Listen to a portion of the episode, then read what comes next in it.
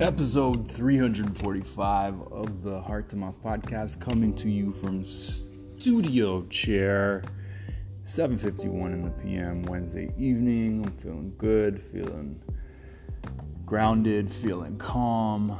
It's a beautiful full moon.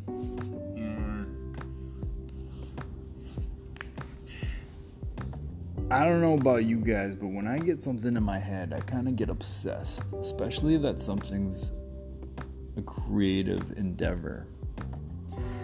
And I uh, I can't stop thinking about YouTube. It's a thought I've had in the past before but legit, legit, legit. Why can I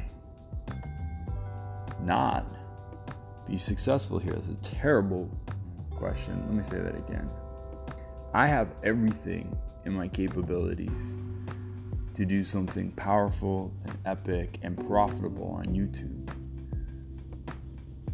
I've got cameras, I've got lenses, I've got computers, I've got lights, I've got editing gear, I know how to do sound.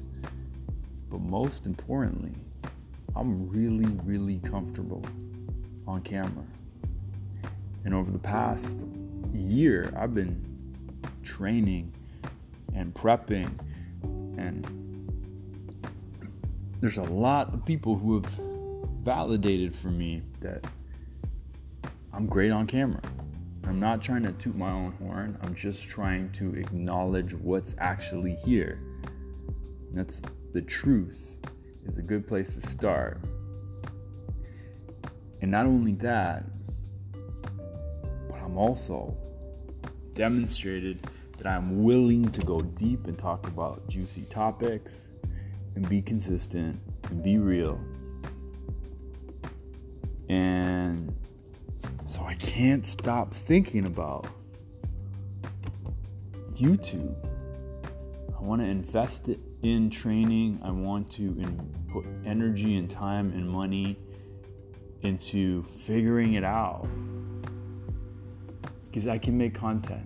That'd be a wonderful friggin' side hustle slash hustle creating content, man, that's actually my dream. I'm not gonna lie, straight up. I don't have any aspirations of being an actor or a musician or anything like that, but the idea of being able to make content on my terms several times a week, work with other professionals who do the heavy lifting in areas that I don't want to, like, say, editing or copy or maybe even SEO and marketing, and then just keep pumping out content, pulling the most interesting people I know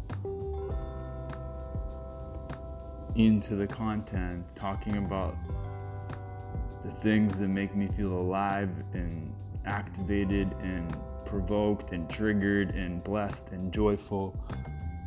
Damn, son. That's a dream come true for me. So I'm just gonna put it out there.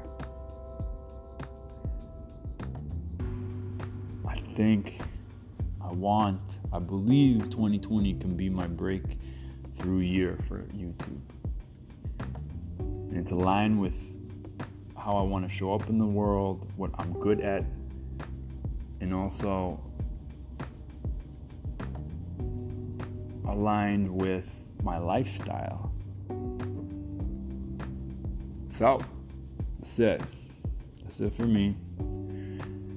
I'm gonna try to ground this energy because sometimes I go way too high up front and then I fizzle out. And I need a more consistent approach. I need accountability, I need community, I need structure so that I could flow. Heart to Mouth Podcast, episode 345. Here we go.